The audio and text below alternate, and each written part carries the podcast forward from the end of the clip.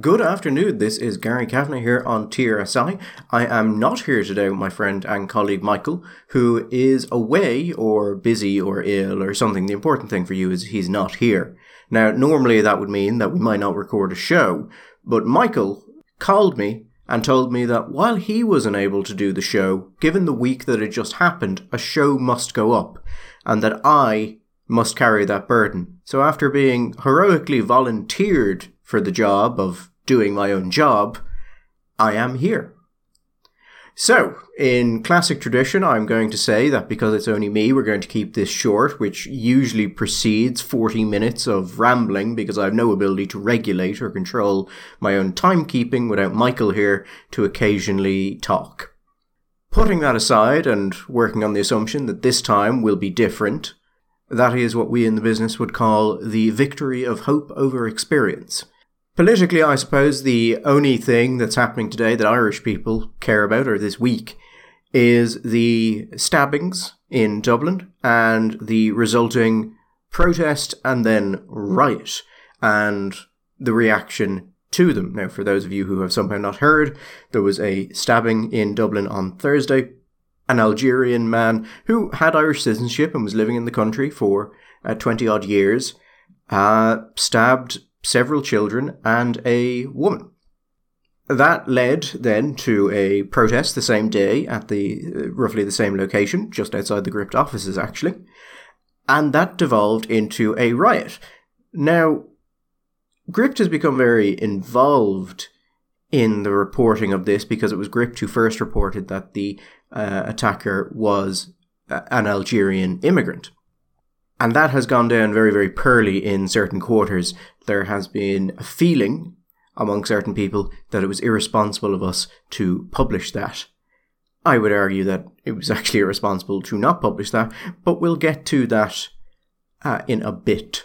I wanted to open by talking about the end of the Aisling Murphy Jozef Puska trial, because I think it is important to look at that before going on to what happened during the week. And I wanted to talk about that because we saw a similar approach of certain sections of the Irish media to that story. So those who are not aware, Jozef Puska was found guilty of the murder of Aisling Murphy last week in a verdict that I think could rightly be described as deeply unsurprising. What was quite interesting about the actual end of the case itself is they had victim impact statements read out. Now, I think Michael has strong views on the reading out of victim impact statements and that they shouldn't be done, so I'll just make that note here in his stead.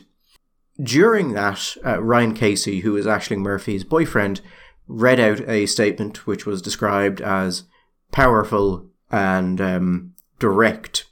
That statement went through a number of things about Jozef Puska and his feelings towards Jozef Puska, which were pretty much, I think, as you would expect them to be. Here's the interesting thing.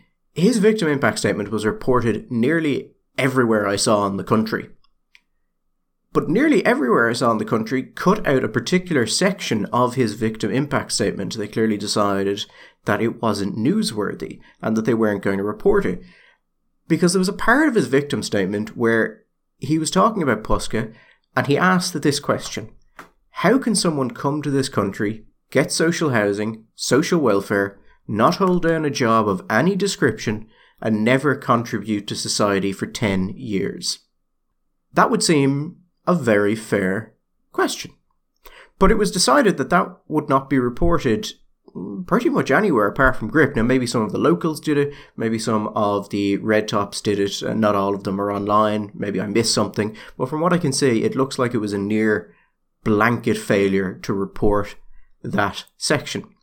And John McGregor wrote quite a good article on it called "In Silencing Ryan Casey, the Media Abandons All Pretense," with a subtitle of "On Friday we learned definitively how the Irish media sees its role in Irish society." And the entire point of that article, I think he's right, is that it was decided nearly across the board that this was something that was not going to be told to the public, that this was a question that had been raised.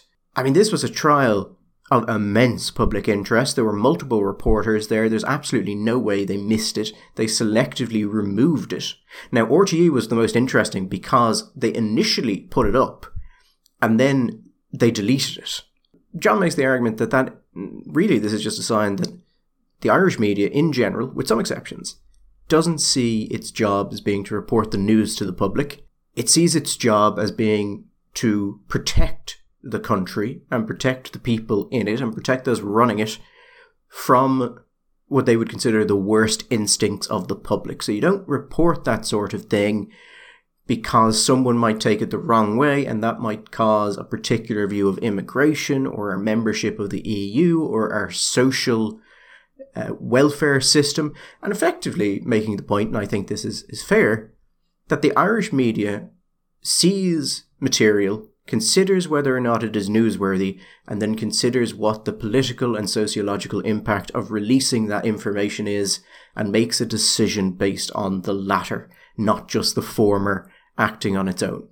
Which is interesting in the context of the attacks on Gript for reporting that this chap was Algerian. Now, before we reported that, by the way, we checked with multiple sources with intimate knowledge of this event, who were absolutely sure that this was true. Now, subsequently, more information has come out. We weren't aware that he was a citizen.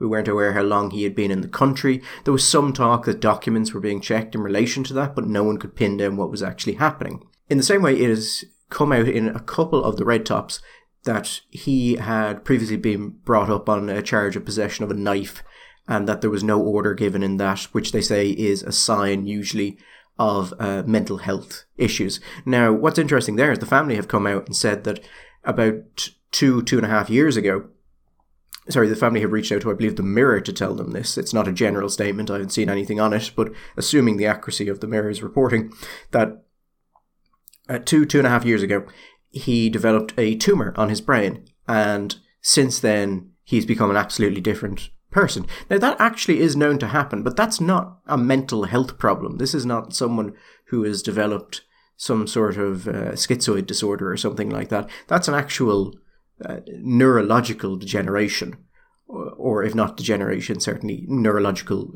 change. It is a biological thing. It's not something that's going to be dealt with talk therapy. And as I said, there have been reports of that going back quite a significant amount of time, people taking either tumours or injuries to the brain, and it massively changing their personality, becoming much more aggressive, losing the ability to regulate their own emotions, things of that nature.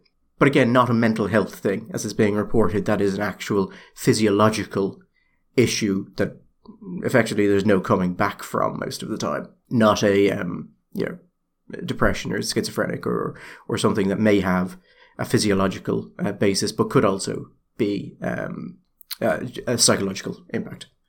So anyway, back to the point, we confirmed that this was accurate, and then we reported it because we thought it was important for people to know that it was a pertinent, newsworthy piece of the story. And we reported that, I think, about 5 or 6 on Thursday. The riots started before 7, so a certain segment of people, some in media, some politicians, although usually they have been kind enough to hedge around it, I assume for fear of being sued, have indicated that we are responsible to it, which is a lovely change from no one reads Gript to Gript are capable of summoning a mob with a click of their fingers. One point to make actually here, before I go on to just the nature of the media coverage, is there is a claim that we release this for political reasons, as opposed to the rest of the media who obviously do things for absolutely apolitical reasons. But I think the interesting thing here is multiple people were involved in stopping this attacker. Civilians on the street became involved, putting themselves in danger to stop this. Almost all of the initial media coverage focused on one of the people who got involved, who himself happens to be an immigrant. Now, I am not in any way suggesting that the man's involvement was not important, that he should not, in fact, be held up as having done something exceptionally positive. But if we're going to say that releasing the nationality of someone is a political act, I think we could also then question why the focus on this one particular person, apart from the Irishman or the French trainee chef who got involved. And if there was in some way perhaps a feeling that this attack might raise anti-immigrant sentiment, and so, well, we're going to focus on the other immigrant who was very positively involved in order to counter that, and that that is in some way a political division. Now, had Gript not published that this chap was Algerian, it would have been interesting to see, and obviously we can't do counterfactuals, if anyone else would have mentioned that, because at the time we published it, no one had, and I think to date many of them had still not mentioned it, and we would have just got this very, very positive story about an immigrant and absolutely nothing about the nature of the attacker. By the way, if any of these sort of things ever happen again, and you're curious about whether the person involved is Irish or an immigrant, a very easy way to work it out is if there's any chatter online, then it might be a foreigner. If there is not a statement or information leaked to the Irish Times or the Independent or someone like that saying that the man is Irish, within a relatively short time span, assume it's a foreigner. Because if it wasn't, it would be leaked to the papers and they would publish it on that basis. Because, we've got to protect people from their worst instincts. The reporting on this has been generally very poor across both the Irish media and the foreign media. The Irish media have spent a lot of time focusing on the far right here, the involvement of the far right. The problem, of course, there is that while there were some people there who would be counted as being in the far right by these people, they were not the majority of the people there. And frankly, these people don't have the ability to summon a riot or to coordinate something like this. I will disagree with my colleague John McGregor on this. He made the point that this is the natural outcome of people in the area protesting against crime and being ignored and having concerns about immigration and being ignored, and that effectively this is a political reaction. I think the initial protest that took place there may have been in part a political reaction, but when you get later on into the night, when you get to the actual rioting, I don't think there was any great political content of any kind. The people that would be considered far-right agitators had all left by that point. They were gone, and they don't seem to have been terribly successful on the ground of doing anything. This basically seems like a certain level of criminality, and basically the lads deciding that this might be fun. Also, probably worth noting that amongst those who would be classed as far-right agitators, some wanted this kind of violence, but others would have preferred that it was absolutely not there at all, because then the story just becomes immigrant stabs children, which is better than Scroats burn down O'Connell Street. I think if you wanted to actually understand this right, you would be better looking at something like the Love Ulster riots that took place in Dublin in 2006. Yes, there is a sort of political look to it, but a lot of this is just a desire to engage in crime, whether it's theft or vandalism or assault, because it's fun and it's easy to do and the police are not going to stop you. Of media coverage, I've got to say my favourite was the social media blurb put out by the Washington Post. And it was, online rumours claimed the perpetrator of the stabbing attack was an immigrant. The BBC found that the man was an Irish citizen who had lived in the country for 20 years. Police blamed a lunatic faction driven by a far-right ideology for the riot. Now, as someone who moved from one region of Ireland to another and is still known as a blow-in decades later, I didn't realise that there was a cap on how long you could be in a country before you were no longer considered an immigrant. And I just wish that we had a word to describe someone who fell into that category, other than obviously immigrant. The other foreign coverage on this has also kind of taken the same tone, that this is the start of Ireland becoming a proper European nation, as in a nation with an immigration problem and a reaction to it that is violent and outside political norms. I don't think that's what this is. I think there are two factions here who would love for this to be the turning over a new leaf, and we can go back to the Free Corps and the running street battles that preceded Nazi Germany. Weirdly enough, the best statement I have seen, the best political reaction I have seen from this came from the Irish Republican Socialist Party, who put out a statement which was basically, people have concerns about immigration and they should be listened to. And then they go on to say that in other countries, anti-immigration parties have been elected and nothing has ever changed. And in Ireland, it will be no different. If you elect the people who tell you they're against immigration, nothing is going to change. There will still be housing issues, there will still be healthcare issues, there will still be poverty. And then they say the only solution for the Irish working class and the future generations is the building of a working class movement to take control of Ireland's economy and make decisions based on our own well-being. Now, I don't think I could be further from the IRSP's political stances, but that is a good statement on the issue. It doesn't give more credit than is due to a nearly mythical far right, which, by the way, when politicians do that, it enables them to move the blame away from them, and when Drew Harris does it, it has much the same thing. Obviously, there were people who were trying to influence things, but their level of control and their level of impact is substantially below what the media presents it to be. They have no ability to put people on the streets like this. They would struggle to, even with notice, great notice and great organisational capacity. This seemed largely organic, with people trying to hitch themselves onto it. And I know before we've talked on the show about protests and how they're covered. If you go to a protest, any protest, there will be a number of people who are just absolutely insane there.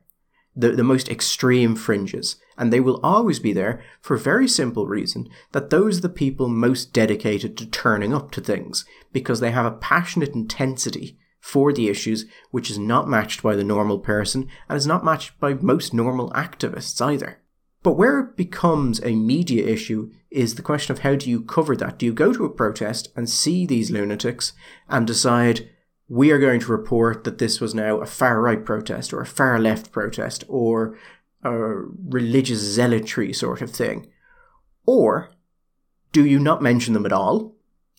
Or do you take what I think is the most responsible ground and point out that, you know, there's 10,000 people here and there's 50 of these lads. They're here, but they're not everything. And in Ireland we have, you saw it through COVID, we have a very low bar to describe things we don't like as being basically just those lunatics. And that was what most of the political response was.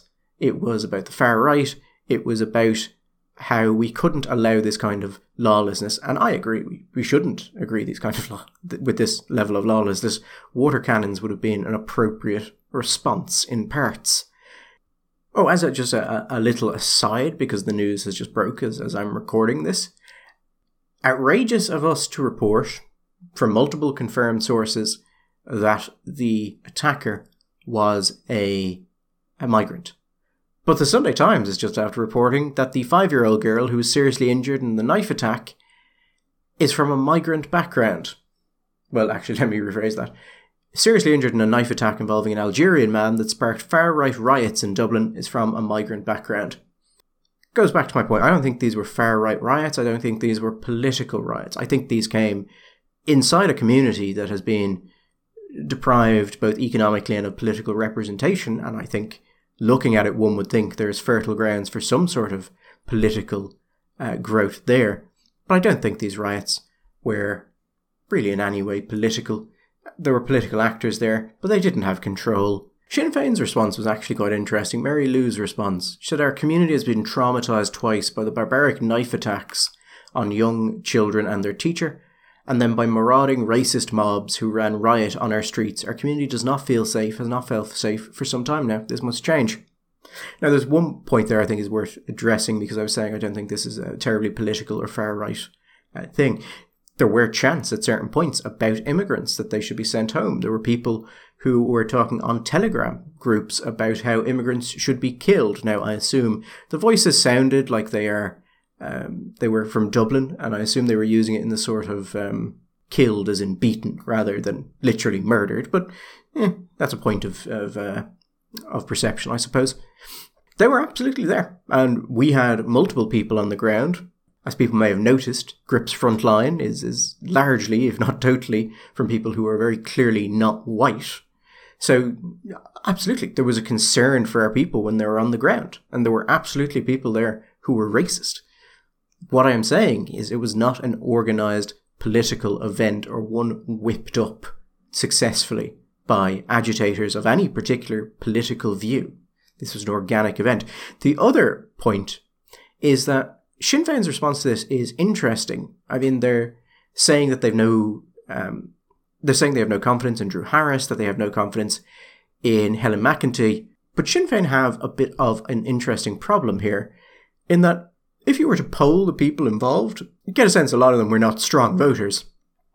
But of those who did vote, Sinn Féin was probably the vote that they would have had. And this goes back to the balance that Sinn Féin is currently trying to keep, where on one hand you have this lovely post-water protest, progressive side of things.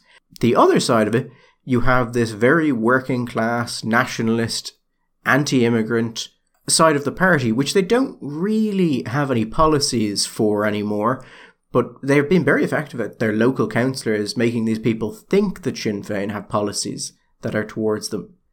So Sinn Féin have kind of the right vibe, but when they get into power, it's going to be very difficult for them to actually keep these people on side. Which is not to say that these people are bad people or uneducated or anything like that. I don't really have a lot of truck for all of this talk of the need to educate people so that social problems disappear, because that's just propaganda. These people are the people who would have traditionally voted for Fianna Fáil. 40 years ago, they would have been Fianna Fáil voters. They would have been good working class people who voted for Fianna Fáil, feel Fianna Fáil no longer actually represents them, largely because Fianna Fáil doesn't want to represent them, and have gone for Sinn Féin, because it's the closest political thing they have. It's a terrible fit. It'll be interesting to see if anyone can take that away from them. But that is what it is.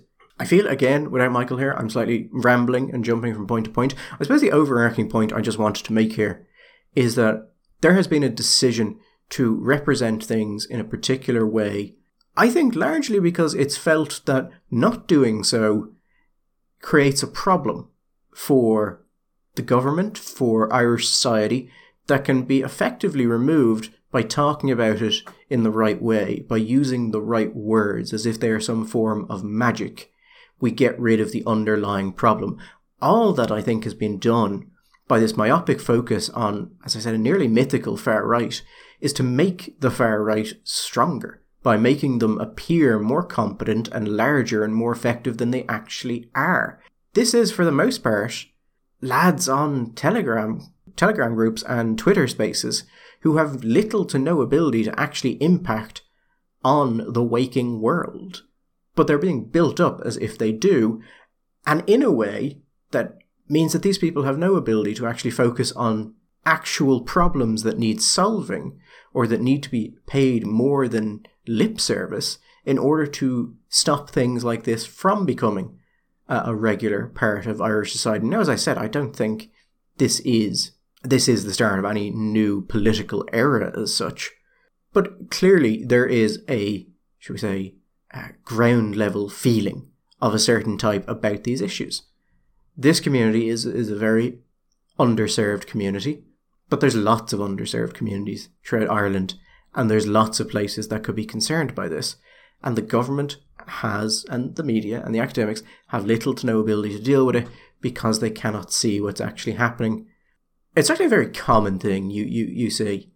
There are ideological and political frameworks which allow you to understand the word. Things like the political compass, the idea of the left, the right. Then you expand that and you go libertarian, or libertarian, authoritarian, and you expand it more. The problem, and part of it, actually the problem for the far right, is everyone gets called far right unless you agree with a certain amount of these things. I remember during the abortion referendum, a lot of people on the no side were being called far right and fascists, and a few of those people that I was working with at the time were people for profit members. Now, obviously their stance differed from the party, but as far from being far right as you can be, we've gotten to a situation where having one wrong opinion, if it's the right type of wrong opinion, is enough to get you put into the far right. These are people who have been absolutely blinded by that framework and operate on that basis. And you see it all across politics and academia and the media. People who have taken on certain ways of analysis, which should give them a better way of understanding the world, and have integrated it so fully that they have forgotten that all of these methods of analysis are limited in some way. They're heuristics to allow you to make faster and more effective judgments. But at the point these people have forgotten that these things are tools, and they've become wedded to particular views. And now It must be the far right, because what else could it be? It couldn't be a groundswell of support in working class areas for, shall we say, stricter immigration. No, these people are just blind and must be educated as to the real problems, which are resource allocation or pressure on things or whatever else you're having. But it can't be that people are actually just concerned about things, and they're not concerned because they're being told by far-right agitators. They're concerned because these things are, or are perceived to be, problems within their communities that should be dealt with. And these are people who should have greater levels of political representation and should have more influence over their areas.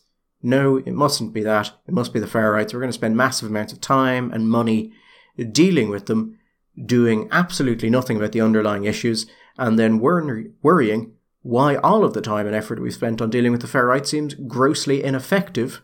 Closing point, I would just say this. Gript obviously has its own views on certain issues. We have our own interests.